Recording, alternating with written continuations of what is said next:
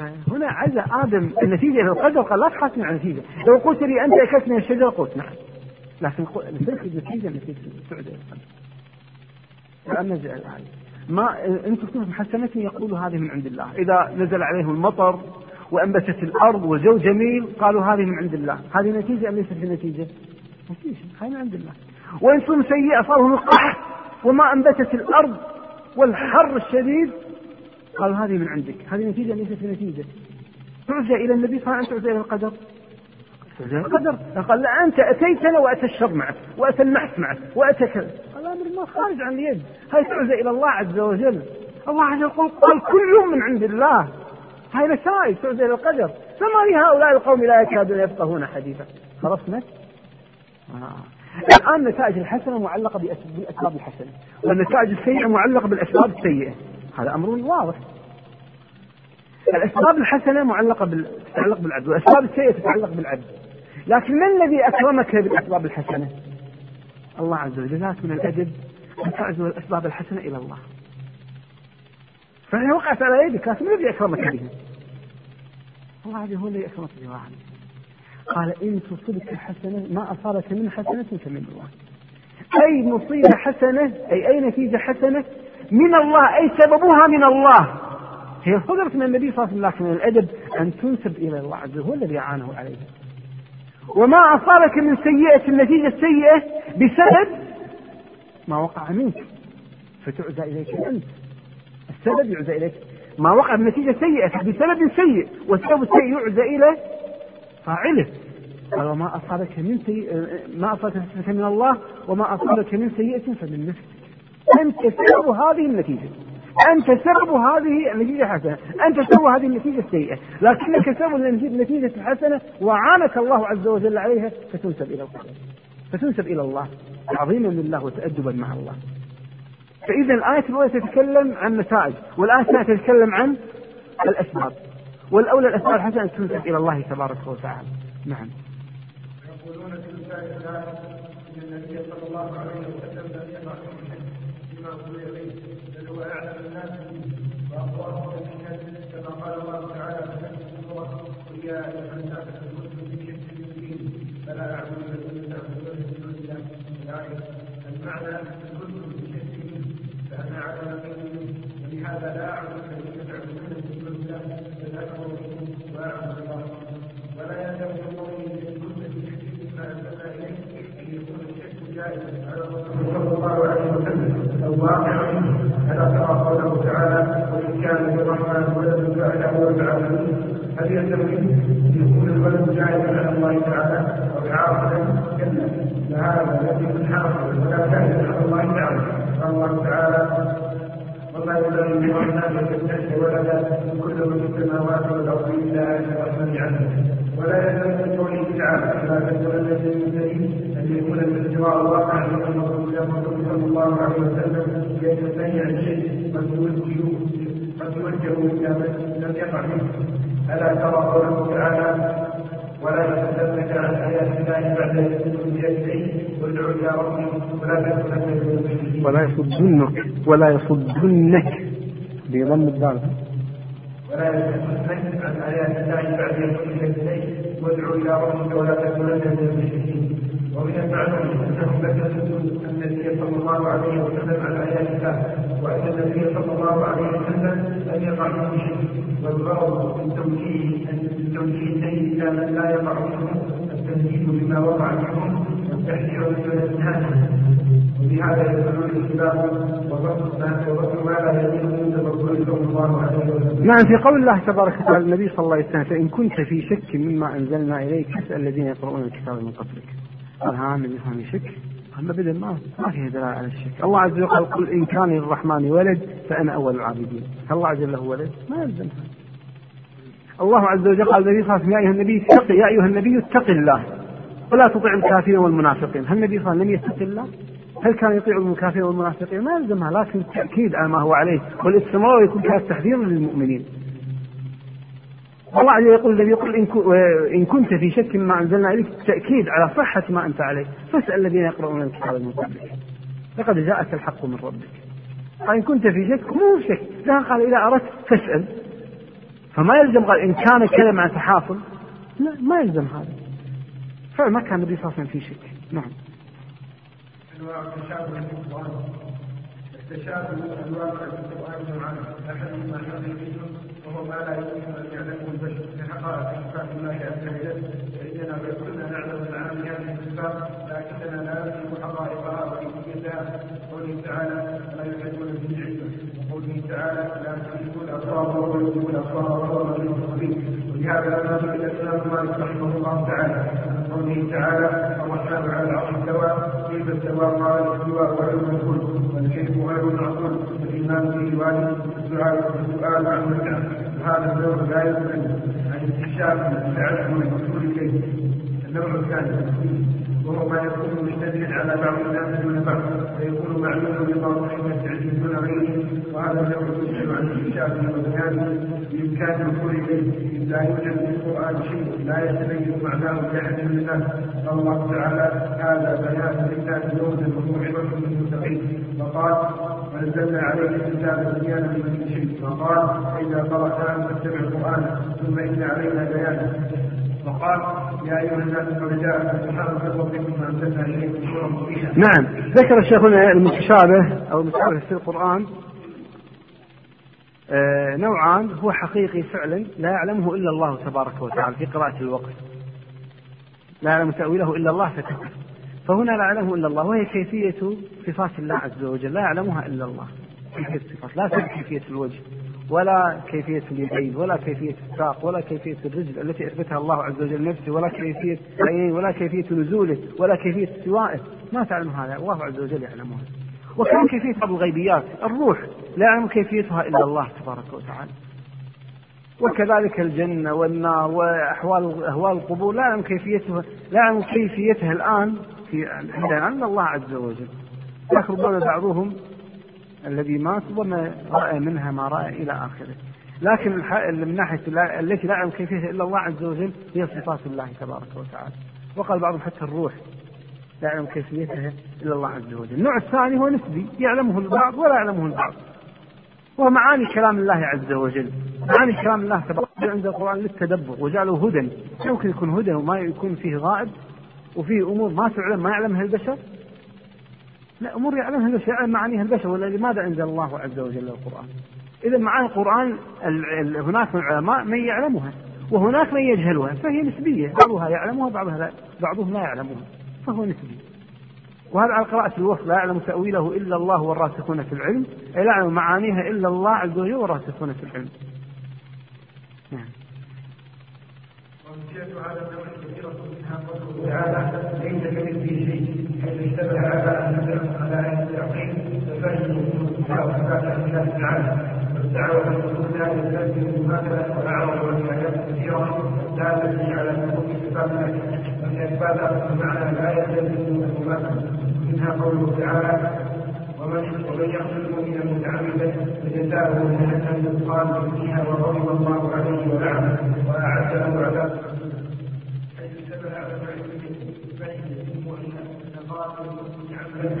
في النار وضربوا ذلك من اصحاب الكتاب واعرضوا عن الايات لا نشا لها دون الشرك دون الشرك فهو تحت فهو تحت مشيئته فهو تحت مشيئه الله تعالى. منها قوله تعالى لم تعلم ان الله يعلم ما السماء والأرض إن ذلك في الكتاب إن ذلك على الله يقين حيث الشرك فيها على النبي فبين منهم أن العبد مسؤول على عمله.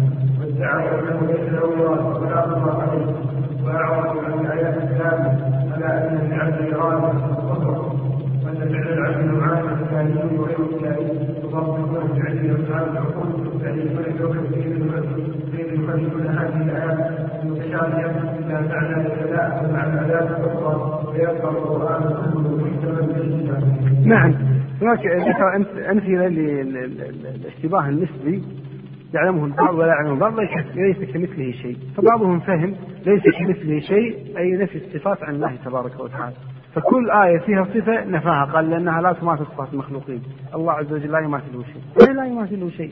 أثبت الصفة بلا تمثيل واليدين ليست كأيدينا ووجه ليس كوجهنا واستواء ليس كاستوائنا ونزول ليس كنزولنا وحب ليس كحبنا وكذلك من يقتل مؤمنا متعمدا فجزاؤه جهنم خالدا فيها. وغضب الله عليه ولعنه وأعد له عذابا عظيما. قال الخوارج إذا قاتل نفس النفس المؤمنة يعتبر كافر مخلد. فقالوا الواقع الواقع في كل كبيرة كافر مخلد لدلالة الآية. قال من قال هذا المفهوم؟ هذا مو صحيح هذا المفهوم. وإنما فهم الراسخون في العلم بأنه يستحق الخلود. إن انتفت الموانع ومن الموانع من الخلود في نار جهنم التوحيد. إذا كان إذا كان إنسان موحدا هذا مانع من الخلود في نار جهنم. فأتى هذا المانع ومنعه من الخلود. وإلا في الأصل يستحق الخلود في نار جهنم. إن مؤمنا متعمدا. إن انتفى المانع ما هو المانع؟ التوحيد. فلما أتى التوحيد امتنع من الخلود في نار جهنم. ألم تعلم أن الله يعلم ما في السماء والأرض؟ أن ذلك في كتاب أن ذلك على الله يسير. قال إذا كل شيء مكتوب إذا إنسان مجبور. قال لا يلزم كتاب الجبر. إذا كتبت ما يلزم أنك تجبر الإنسان. أنت أخذت ابنك.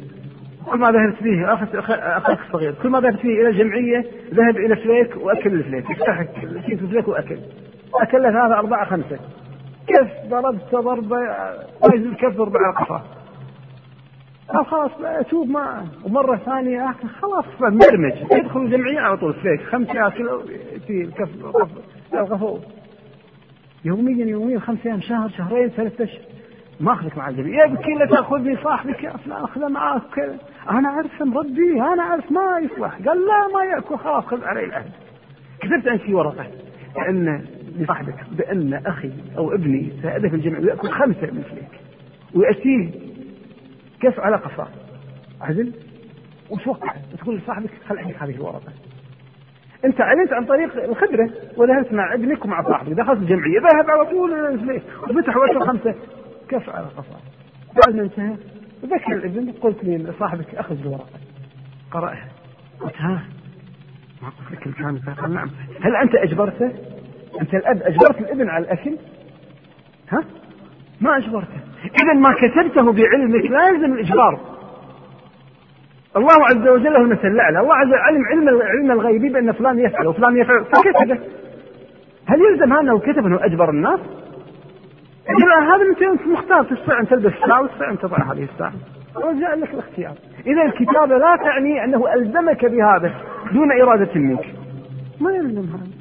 فنحن فهم فهم الخاطئ في هذا نعم. ولا المسألة فيها تطويل مسألة إرادة إرادة شرعية وإرادة مشيئة وإرادة هذا أمر آخر نعم.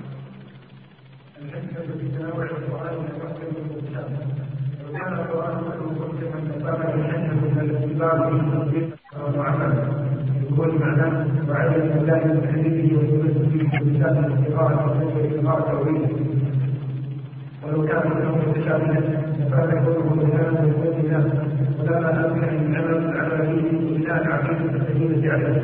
لكن الله تعالى في حكمته يعلم ايات ايات محكمات ترجع اليهن ترجع اليهن عن الزكاه وأخرى متشابهات في حال العباد يتبين طالب الايمان من جنب الفم الدين فإذا قال الإيمان يعلم القرآن كله من عند الله تعالى ما كان من عند الله فهو حق ولا يمكن أن يكون الإجبار والتناقض لقوله تعالى لا يأتي الإجبار من بين يديه ولا من حكيم من حكيم الحميد وقوله ولو كان من عند غير الله لوجدوا فيه اختلافا كثيرا وأما من في قلبه فيتخذ من المتشابه الكثير إلى تحديد محكم اتباع الهوى الأخبار والاستقبال عن الأحكام ولهذا دليل كثيرا من المحدثين العقائد والأعمال يحتجون على الشراب بهذه الآلات المتشابهه. نعم الحكمه في تنوع القرآن المحكم والمتشابه إن اولا من ناحيه المؤمن يرى بأن كل ما في القرآن هو حق وما فيه باطل.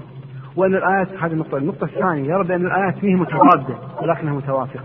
الأمر الثالث يعلم بأن هناك آيات محكمة يجب أن يرجع إليها المتشابه. الأمر الرابع يعتقد بأن المتشابه ما يكون هو الأصل وإنما الأصل هو المحكم فيرجع دائما إلى المحكم فهذا الإيمان العام هذا يكفيه فيها فإن عمل بعد ذلك يعمل به فإن ورد وردت عليه آية فيها تشابه أرجعها إلى المحكم أما الإنسان فيه زغ يتتبع الايات فيها إشكال ويجعلها هي الأصل ويحكم بها بين الناس ويتكلم بها أمام الناس ويحب هذا الزين هذا الذي يتبع المتشابه. فهذا هذه الفائده هذه فائدة من فوائد نزول المحكم والمتشابه في كتاب الله عز وجل. نعم. التعارض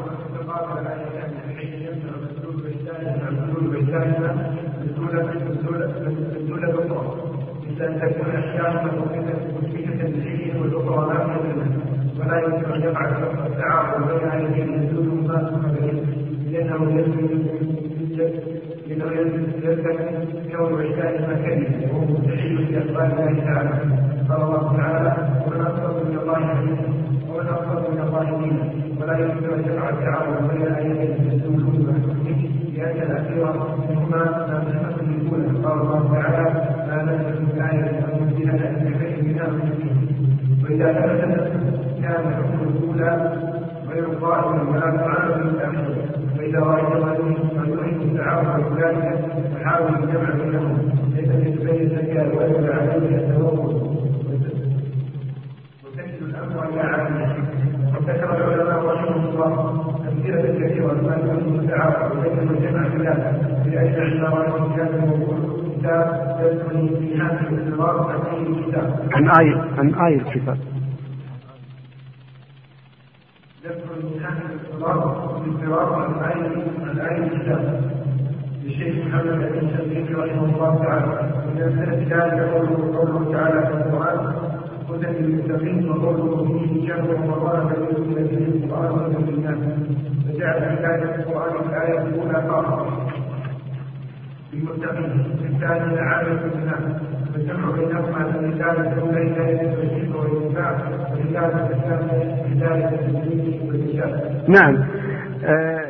ذكر الشيخ كذلك مهم التعارض القرآن. يشعر أحيانا بعض الآيات كأنها متعارضة.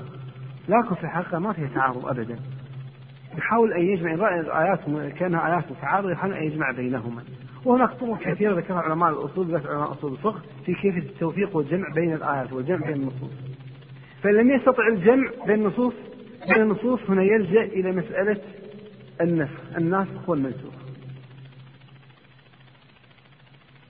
فإن لم يستطع يرجع بعد ذلك مسألة الترجيح إن كان هناك إباحة وهناك حظر يقدم الحظر على الإباحة إلى آخره فهناك هناك بعض الطرق، الطريقة الأولى أول الطرق هو الجمع بين الآيات، هذا يقول في حالة خاصة وهذا في حالة خاصة. إن لم يستطع الجمع التفت إلى طريق الآية إلى طريق مسألة النسخ، هذا هاي آية ناسخة وهذه آية منسوخة. ما توصل إلى ذلك هنا يلجأ بعد ذلك إلى تعارض مثلا كالحظر والإباحة يقدم الحظر على الإباحة ولا لها تفاصيل أخرى المرجع يرجع يرجع إلى كتب الأصول يجد التوفيق بها من ذلك قول الله عز وجل هدى للمتقين عن القرآن. وقال شهر رمضان الذي أنزل فيه القرآن هدى للناس فجاء في الآية أن القرآن هدى هدى للمتقين. وفي الآية الثانية بأنه هدى للناس. فكيف التوفيق بينهما؟ المقصود أن القرآن هدى للمتقين أي هداية توفيق. أي هداية توفيق بحيث الله عز وجل يوفقه ويلهمه الإيمان. أما هدى للناس القرآن ذكر هدى للناس أي إرشاد. فأنت ترشد لكن هل بيدك أنت ترشد صاحبك؟ لكن هل هذا ممكن يوفق إلى الإيمان؟ ما يوفق ممكن ما يوفق. ربما يوفق ربما لا يوفق إلى الإيمان. ربما يهتدي ربما لا يهتدي. أنت هديته أي أرشدته لكن ربما يهتدي وربما يكفر. المقصود هدى للمتقين أي هداية توفيق. بحيث يكون بحيث يكون مؤمن في نهاية الأمر. فالقرآن هو هداية للمتقين أي الله عز وجل يكرم به من يشاء إكرامه. وإنما القرآن هداية للناس قال هذا توجيه. وتوجيه آخر هدى للمتقين أي هدى لمن أراد التقوى. لمن أراد التقوى سيكون القرآن هو هدى له. وهذا توفيق جميل.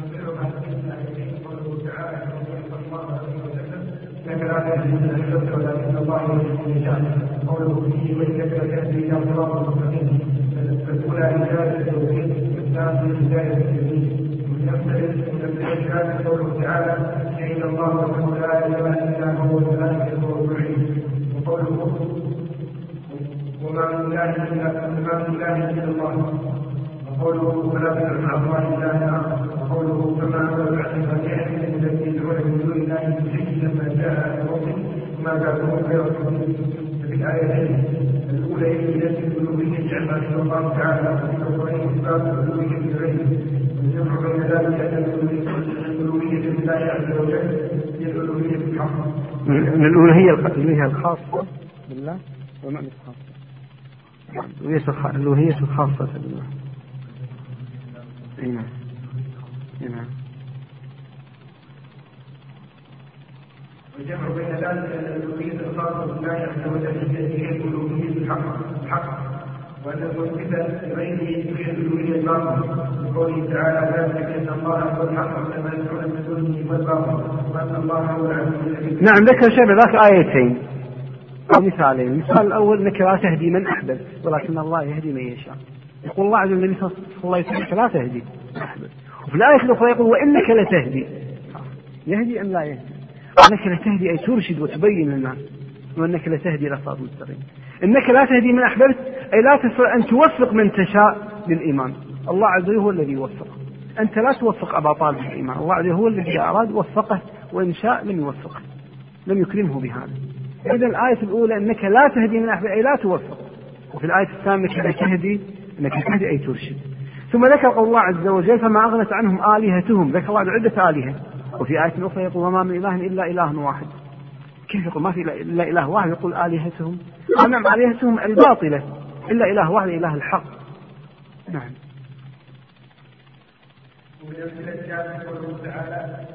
إن الله لا يحب الفحشاء وقوله وإذا أردنا أن نمسك قضية أمرنا من قبلها فنسقوا فيها فحق عليها القول من الله في اليوم ففي الآية الأولى نفس أن يأمر الله أن يأمر الله تعالى بالفحشاء وظاهر الثاني أن الله تعالى يأمر بما وجد والجمع بينهما أن الأمر في الآية الأولى والأمر الشرعي والله تعالى لا يأمر شرعا بالفحشاء لقوله تعالى إن الله يأمر بالعدل والإحسان وإيتاء ذي وينهى عن الفحشاء والمنكر والبغي. والأمر في الآية الثانية هو أمر الكون والله تعالى يأمر كونه بما شاء. حتى ما تقتضيه حكمته لقوله تعالى إنما أمره إذا أراد شيئا أن يكون له فيكون. ثم قال زيادة إلى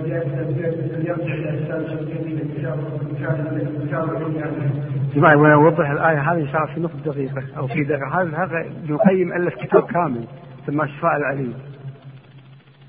والشباب يعني ما شاء الله يحطون في الكتاب هذا فيه لكن أقول الواحد يمشي اللي يقدر يقوله يقوله في مثل الموضوع هذا. في الحقيقة من ناحية الاراده تنقسم إلى قسمين. إرادة مشيئة أي ما هو مكتوب في اللوح المحفوظ. هذا اختصار. الإرادة الثانية إرادة شرعها الله أحبها الله. شرع الله عز وجل لنا الصلاة وشرع لنا الصيام وشرع لنا الزكاة وشرع لنا الطاعة. هذه إرادة الأولى تسمى إرادة شرعية إرادة محبة. ما أحبه الله وما شرعه الله. الإرادة الثانية أي ما كتبه الله في الله عز وجل في اللوح المحفوظ. تسمى الإرادة القدرية المكتوبة في القدر. تسمى المشيئة قد شاءه الله. لذلك أي آية في القرآن إلا أن شاء الله شاء الله يلزم على طول مكتوب في اللوح المحفوظ مكتوب في القدر. انتهى الأمر.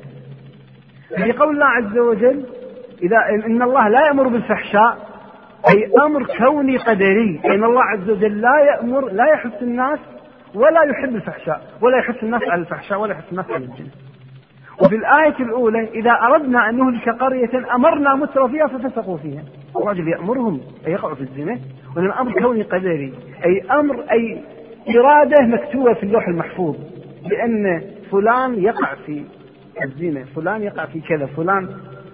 إذا إذا أردنا أن نهلك قرية أمرنا متر فيها فسقوا فيها أي أمر كوني قدري مكتوب في اللوح المحفوظ. إن الله لا يأمر بالفحشاء أي لا يحب الفحشاء. فهذا هو باختصار الإشارة إلى الأمر الكوني القدري هو اللوح المحفوظ وإلى الأمر الشرعي الذي يحبه ما في مجال عن السؤال. أو الأمر الشرعي وهو ما يحبه الله تبارك وتعالى. نعم. نعم.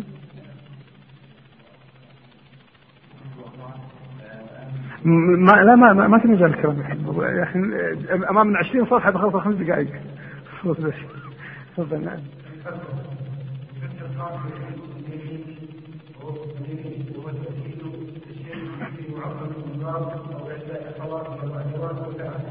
الواقع قوله تعالى في رب السماء والأرض إنه لحق ويحسب عن العالم الوجود العالم يحسب عن العالم محمد ولا يلجا الا الله والباب قوله تعالى لا تقوم يوم القيامه فيدل مع العالم في هذا الكتاب ويدل الحكم كقوله تعالى قال محمد كذا ويده والبعيد يدل بالياء الله كما تسلم وان فيها قليل كما في قولك الله ربي وفيه يحسب ينظرون والثالث قوله تعالى فما يتبعون عما كنتم تتقون يحسب مع العالم الكعبة لا رب الكعبة الجنة إن شاء الله نعم ذكر الشيخ أنه قسم بفتح القاف والسين تأكيد الشيء. قسم هو تأكيد الشيء بذكر بذكر معظم. سواء بالواو أو بأخذ الواو أو التاء أو الباء. هذه أحرف القسم. اللام هي من أحرف القسم.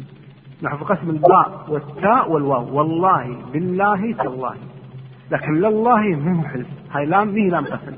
لا لعمرك هاي مو قسم. بمثابة القسم لام هي من أحرف القسم. أحرف القسم الباء والتاء والواو. قال هنا الواو ورب السماء والأرض نهي ويحدث معها العامل. العامل هو أحلف أو أقسم.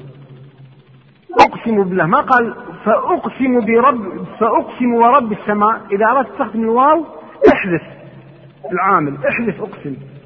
قال بحذف العامل. وجوبا يجب أن تحذف إذا أردت أن تستخدم الواو. ولا يليها إلا اسم ظاهر يليها رب ورب. وهذا يقول وأقسم ربي. احذف أقسم. بحذف العامل. أما الباء قد تذكر العامل تقول أقسم برب الكعبة أو برب الكعبة بدون كلمة أقسم. إذا بذكر العامل أو بحذف العامل. أما التاء يجب أن تحذف لا تقول تأحلف إلى آخره بالمقسم به وإنما تحذف كلمة أقسم تقول تالله. أو تقول أقسم تالله تحذف العامل. لا تقول أقسم تالله تقول تالله مباشرة. إذا تقول ترب الكعبة. ترب الكعبة ما تقول أقسم ترب الكعبة بل تقول ترب الكعبة نعم. عفوا يقول ويحدث مع العامل وجوبا. وين جاء؟ يجوز بس ما تقول أقسم ترب الكعبة. تقول ترب الكعبة يجوز. نعم.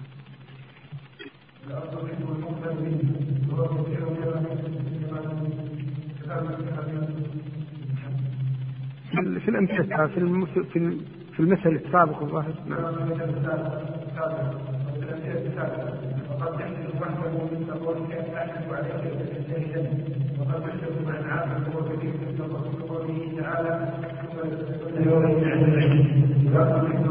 عليه وهو كثير من قوله تعالى وقد قوله قال القران المجيد وتفسيره من الكذب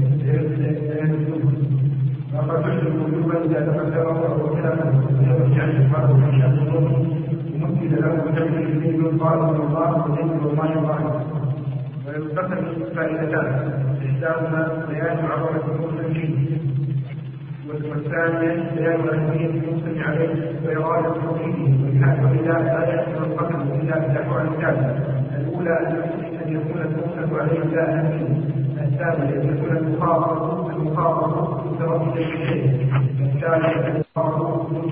نعم نقول القسم فوائد. منها عظمة المقسم به. الله يقسم بيوم القيامة لا يقسم بيوم القيامة ولا يقسم بنفس اللوم لا يقسم الله عز وجل ما يحتاج إلى قسم. والضحى والعصر والليل إذا سجى يقسم والليل والليل إذا يغشى يقسم الله عز وجل في بعض الأوقات لعظمه وغالبا ما يكون مقسم به منا غالبا ما يكون مقسم به مناسبا لموضوع الصورة. والعصر إن الإنسان لفي خسر ما العلاقة بين العصر والإنسان لفي خسر قول إن العصر آخر الوقت. العصر آخر الوقت. آخر اليوم العصر. هو وقت قليل. يزول بسرعة ذاك الصائم متى ما دخل العصر؟ ساعة خلاص نهاية الوقت. كذلك العصر نهاية الزمن. ما بقي شيء على الساعة وما بقي شيء على الموت. والذي يقول ما بقي الآن إلا شيء قصير وقت قصير وهو العصر. كفترة العصر. ولذلك قال إن الإنسان لفي خسر، إذا الإنسان ما استغل الوضع هذا استغل مجرد فترة العصر، اعمل كما كما قال للمسلمين. اليهود عملوا النهار والنصارى عملوا فترة الظهر، ما بقي في فتره العصر، اعمل ولك الأجرين. ولك الأجران. فلك الأجر كامل. فيقسم بالعصر إنه الوقت فائت، وقت قصير جدا، إن لم يستغله فهو خاسر، قال إن الإنسان لفي خسر. والضحى والليل إذا سجى. تقسم بالضحى وذاك يوم اتته تلك قالت ما أرى صاحبك إلا قد قلاك أو هجرك. زين الله عز وجل الضحى ما هو وقت الضحى. الشمس دائما في حالة ارتفاع ما هي نزول. كانت النزول عصر أو بعد الظهر. لكن لا فترة الضحى من شروق الشمس إلى الارتفاع. في الإسلام ما زال في الارتفاع وأنت ما تزال في الارتفاع يا رسول الله. الضحى الليل إذا ما ودعك ربك وما أنت ما تزال في الارتفاع وترتفع مكانتك عند الله عز وجل. فهي مناسبة. عظمة المقسم يبقى أهمية المقسم عليه. إن الإنسان في خسر هذا عظمة المقسم عليه. ما ودعك ربك وما قاله. عظمة النبي صلى الله عليه وسلم عند الله عز وجل. ذاك ربان أهمية لذا لا يحسن القسم إلا في الأحوال الثلاثة. يكون المقسم عليه لا أهمية ويكون المخاطب مترددا في شأنه. المخاطب يكون متردد فتقسم حتى تؤكد تؤكد له ذلك. أو أن يكون المخاطب منكرا له إما متردد أو منكرا فتقسم له. نعم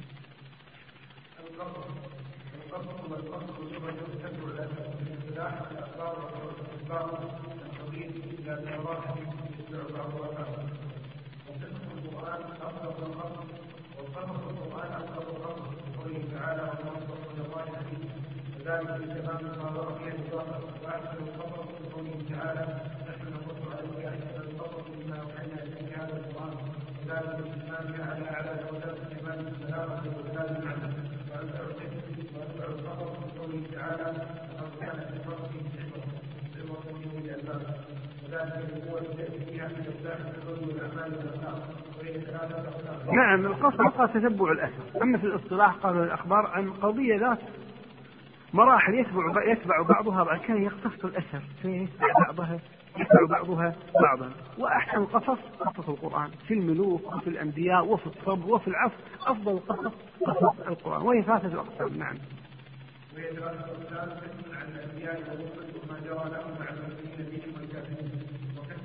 وكسب عن اقوام وقوام جرى لهم مع كل فنقل فنقل الله تعالى تكسب مريم والرحمن الذي مر على مريم وهي قاضيه على عروشها واصحاب الكهف واصحاب الفيل واصحاب الحدود وعيسى وقسم عن حوادث واقوام عن النبي صلى الله عليه وسلم في حروف اول البلد وعتب الاحزاب وعظه المسيح ودين حادثه ومنه نعم قصص نعم الأنبياء والرسل أو عن اناس اراد الله عز وجل ان يخبر منها المواعظ قصة مريم ولقمان إلى آخره وحوادث حصلت في عهد النبي صلى الله عليه وسلم نعم.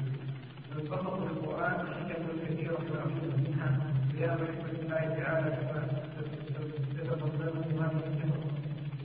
قوله تعالى ولقد جاءكم من الباء تقييم فجر حكمة بالغة كما بيان عبده تعالى وعن عقوبة المكذبين قوله تعالى عن المكذبين فضربناهم ولكن ظلموا فما غلب عنهم ما يشركون يشركون بدون الله من شيء لما بيان قوله تعالى يسبح المؤمنين بقوله تعالى إذا آل موسى نجيناهم من أحد نعمة نعمة عندنا كذلك من سكر تسليم النبي صلى الله عليه وسلم عما أصابه المكذبين لقوله تعالى ان يكذبوك فقد كذب الذين من قبلهم جاءهم رسل بالبينات ويكذبون بالكتاب المبين ثم قتلوا الذين كفروا وكيف كان مبين ترغيب المؤمنين والثبات عليه والازدياد اجعالهم اجازه الذين الكافرين واستقاموا بل امروا بالجهاد بقوله تعالى فاستجبنا له ونجيناه من الغم وكذلك نزول المؤمنين وقوله لا تخاف لا تفرقوا إلى قوم فجاءهم بالبينات فاستقمنا من الذين اجرموا وكان حقا علينا نصر المؤمنين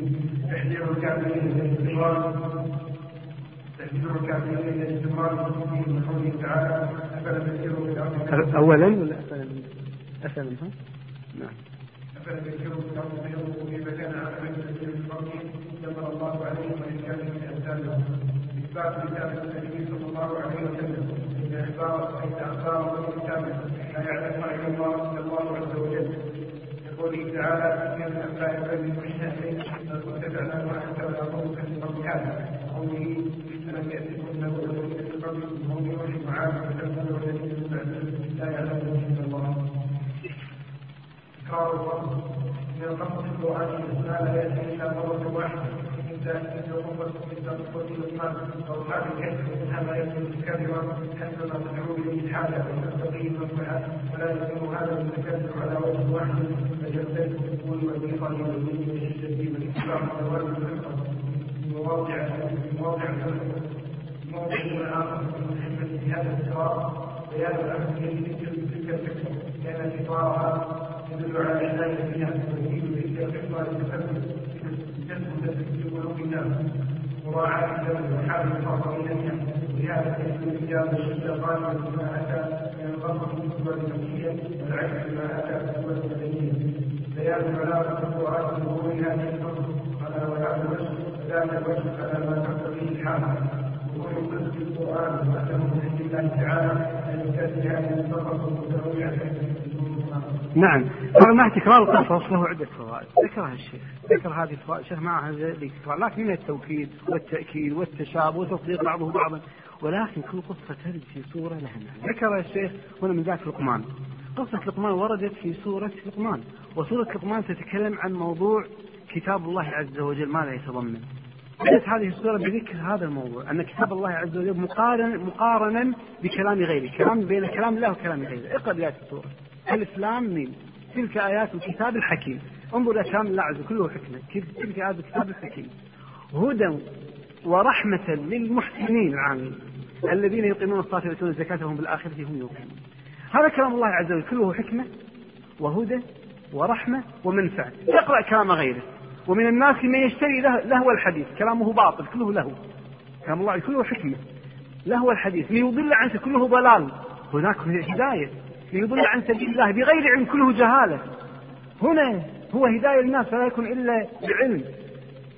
بغير علم ويتخذها هزوة كله سخرية كلام تافه. بينما كلام الله عز وجل كله رحمة ومنفعة.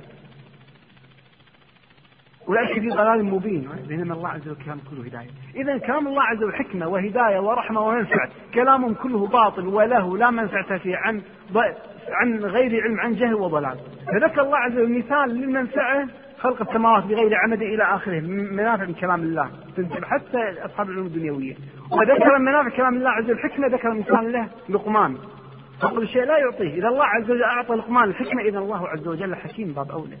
فذكر الله الشاهد من هذا. هذه سورة سورة لقمان تتكلم عن هذا الموضوع. سورة الكهف أشار إليها الشيخ ويتكلم عن موضوع الفتن. سورة لذلك يقرأ الإنسان كل جمعة لأنها لأنها تحصنه عن الفتن والفتن الست الموجودة في سورة الكهف. فتنة القهر والظلم قصة أصحاب الكهف. حب فتنة الانتساب إلى أهل الشرف.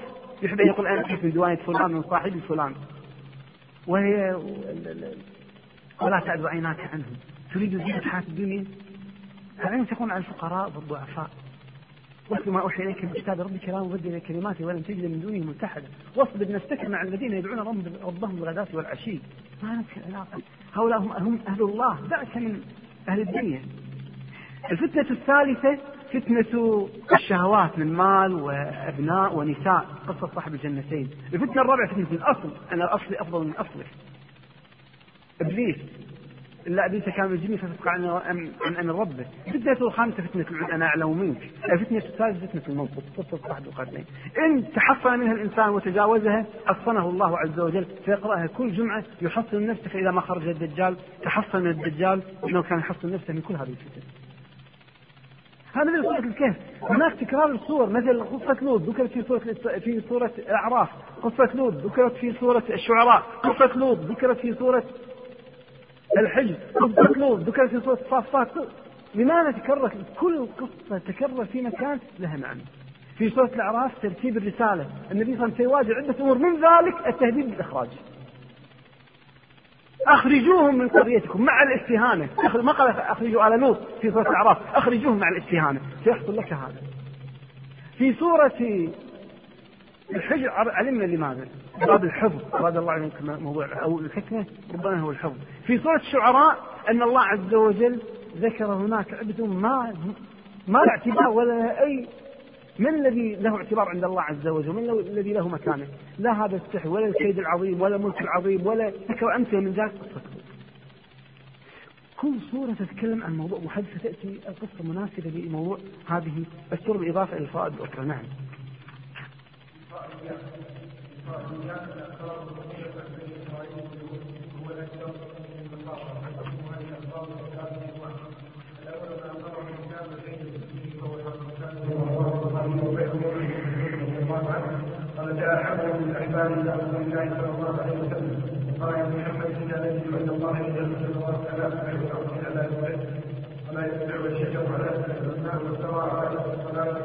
وتعب الخلائق على يقول على الملك صبحت النبي صلى الله عليه وسلم حتى تبدو زمانه كثيرا يقول الحق ثم قال رسول الله صلى الله عليه وسلم قال الله على ربه الأرض جميعا تنظر يوم القيامه السماوات والارض بيده سبحانه وتعالى الثاني ما ذكره في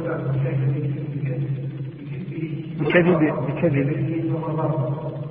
كان كان رضي الله عنه قال كان اليوم يقول اذا جمعنا من الله جاهل فنزل من من شرك الثالث ما لا يقبل الاسلام ولم يكن فيجب التوقف فيه رواه البخاري عن ابي هريره رضي الله تعالى عنه قال كان أهل الكتاب يقرؤون التوراه العبرانيه يدرسونها في العربيه عند الاسلام فقال رسول الله صلى الله عليه وسلم لا تصدقوا أهل الكتاب ولا تكذبوه وقولوا امنا بالله وما انزل الينا وما انزل اليوم جاء النبي صلى الله عليه وسلم حرج من كذب الله نعم. من ناحية الموقف من الرواية الإسرائيلية إما أن تكون رواية الإسرائيلية هي تصدق ما عندنا فنصدقها كما حصل الحبر اليهودي. أن الله يجعل السماء على أصبع والأرضين على أصبع إلى آخر والشجر على أصبع ثم قال بعد ذلك وسائر وسائر وسائر الخلق على أصبع. فضحك النبي صلى الله عليه وسلم تصديق القول الحبر فقال يكون ما عندهم يصدق ما عندنا نصدق وإن كان ما عندهم يكذب ما عندهم نكذب ما عندهم. كما قال اليهود بأن النبي بأن من أتى امرأته من الخلف أصبح المولود أحول. كذبه الله عز وجل. قال الله عز وجل نساءكم حرث لكم فأتوا حرثكم إن شئتم بل أمور عامة كذبها الله عز وجل العموم وهو اتهام الأنبياء. كما قال بأن يعقوب مر على زوجة على زوجتي أبنائه أو زوجتي ابنه فجامعهما في الطريق. نبي من الأنبياء يفعل هذا يزني والعياذ بالله ولذلك تشعر الزنا بين اليهود. قال أن داوود رأى امرأة فأعجبته وهي متزوجة فأرسل صاحب زوجه إلى الجيش ثم تزوجها.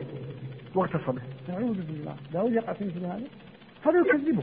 قال بأن تصارع الله عز وجل مع يعقوب. طلب يعقوب من الله عز وجل أن يجعل النبوة فيه. فأبى الله عز وجل. فتصارع مع يعقوب. فانتصر يعقوب. أتى رضي الله عز وجل فتركه يعقوب عليه السلام. الله عز وجل عياذ بالله يعصي الله هذا. يكذبه القرآن واضح. أما الأمور الأخرى لا يصدقها ولا يكذبها. ماذا ما هو الموقف منها؟ قال النبي صلى الله عليه وسلم حدثوا عن بني إسرائيل ولا حرج. لا تصدقوهم ولا تكذبوهم. قولوا آمنا بالذي أنزل إلينا وأنزل إليكم وإلهنا وإلهكم واحد. ونحن له مسلمون. وهذا حصل مجموعة من الصحابة كابن عباس وأبي هريرة وعبد الله بن عمرو بن العاص وكذلك ابن مسعود. ثم مروي عنه كان حدث عن بني إسرائيل بما لا يكذبه الشرع نعم.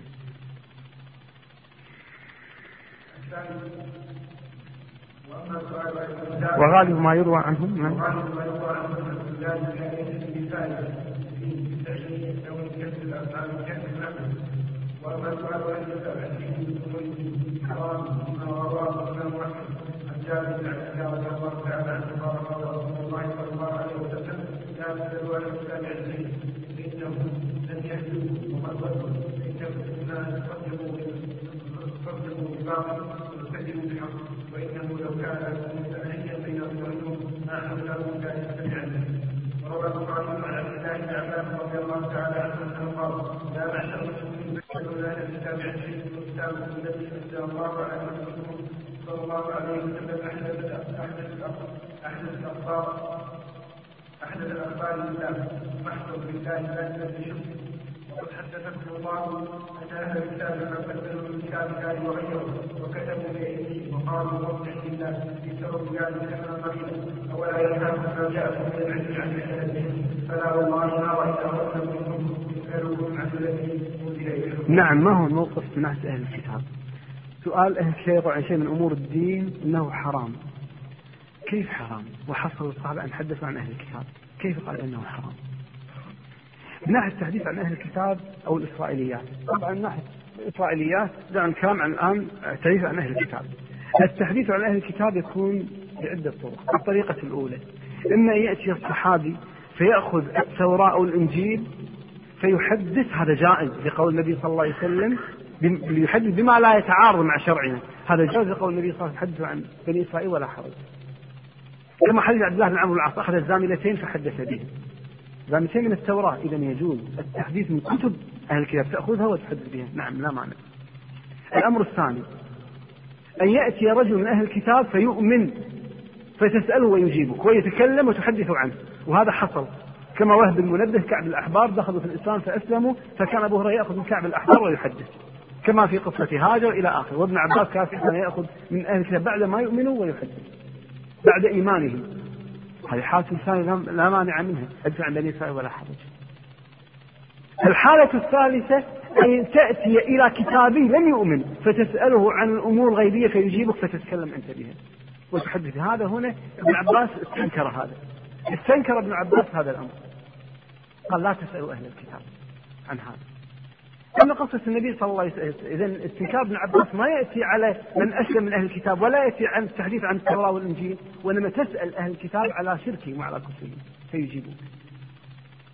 أما قصة جابر أما حديث جابر أهل الكتاب هذه حصلت لعمر الخطاب كان النبي صلى الله عليه وسلم في حديث الدار من حديث الإمام أحمد. كان النبي صلى الله عليه وسلم جالس في بداية الأمر فإذا عمر الخطاب بيده من التوراة ورقة من التوراة يقرأ فاحمر وجه النبي صلى الله عليه وسلم. فقال أبو بكر يا عمر أما تنظر إلى وجه رسول الله صلى الله عليه وسلم؟ فجثى عمر على قال رضيت بالله ربا بالاسلام دينا صلى الله عليه وسلم رسولا فقال النبي صلى الله عليه وسلم هذا الحديث ثم قال لو كان موسى حين ما وسعه إلا اتباعه. هذا كان في بداية الأمر ثم أذن النبي صلى الله عليه وسلم بعد بالتحديث عنه. نعم.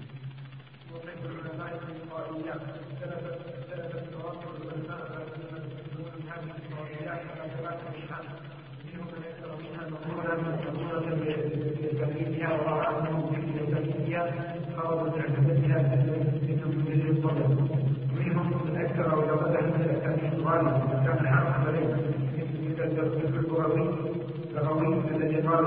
ابن عن نفسه انه سفر مستعبد لكنه قال ان الاحاديث الموضوعه والاراء وكذا قال عن السعد عن السعد انه حافظ ذلك ينظر أول كل تفسير صحيح وضعيف ومنهم من ذكر كثيرا منها وتعقد بعضا مما ذكره في التضعيف أو الاسكان ابن كثير ومنهم من بالغ وكان اعتراضه يكن من شيئا يجعله تفسيرا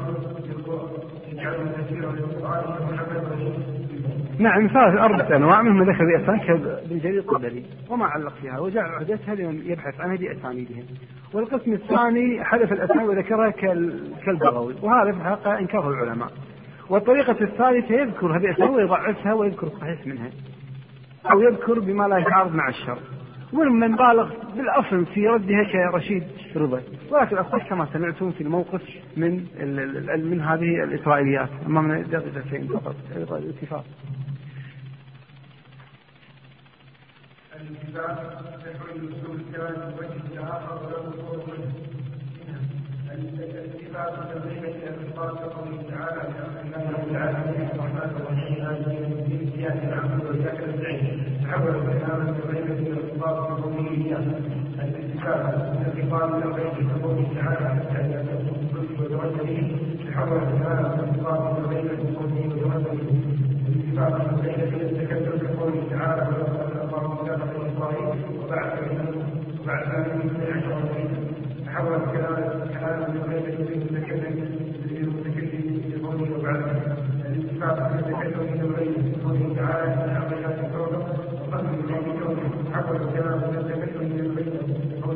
نعم من صفات نعم ذكر هنا تحويل أسلوب الكلام. أي تتكلم ثم فجاه تلتفت. وهذا حاصل في كلام الله عز وجل. وقال الذين كفروا الذين آمنوا لو كان خيرا ما سبقونا إليه. الآن يخاطبونهم. وقال الذين كفروا الذين آمنوا لو كان خيرا ما سبقونا إليه. كيف قال لو كان لو كان خير ما سبقتمونا إليه؟ لا التفات. ولكن استهانة بالمؤمنين. خاطبوهم ثم بعدين خاطبوا والتفتوا عنهم وصدوا عنهم وتكلم مع آخر.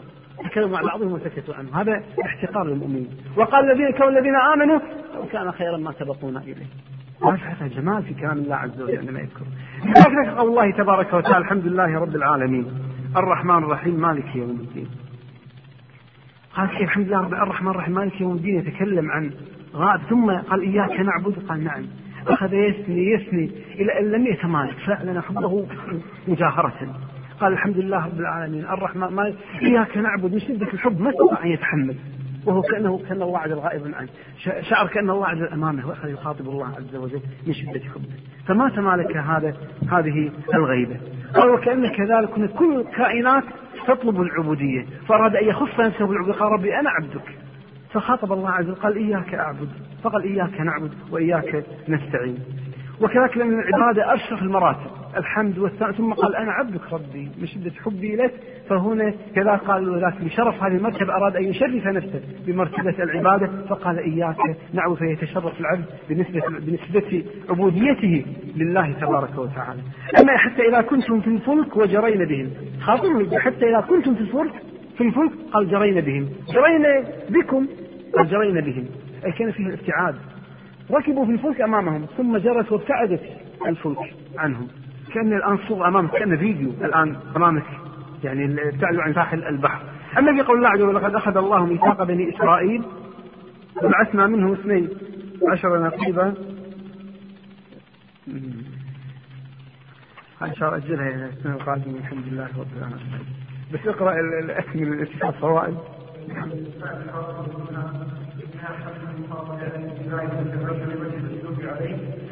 حمله على التفكير في معنى ان تغير وجه والنفس عنه فقال على وجه واحد الذي تزوج وهذا الواجب عنه من اثبات الزوج اما الزواج الخاص ولأهل ما يسميه الله الله أعلم نعم يقول بأن هنا تثير الانتباه الالتفات تثير الانتباه ويدفع السآمة والملل. وأنت تفكر حتى تبحث عن معاني هذه الآيات.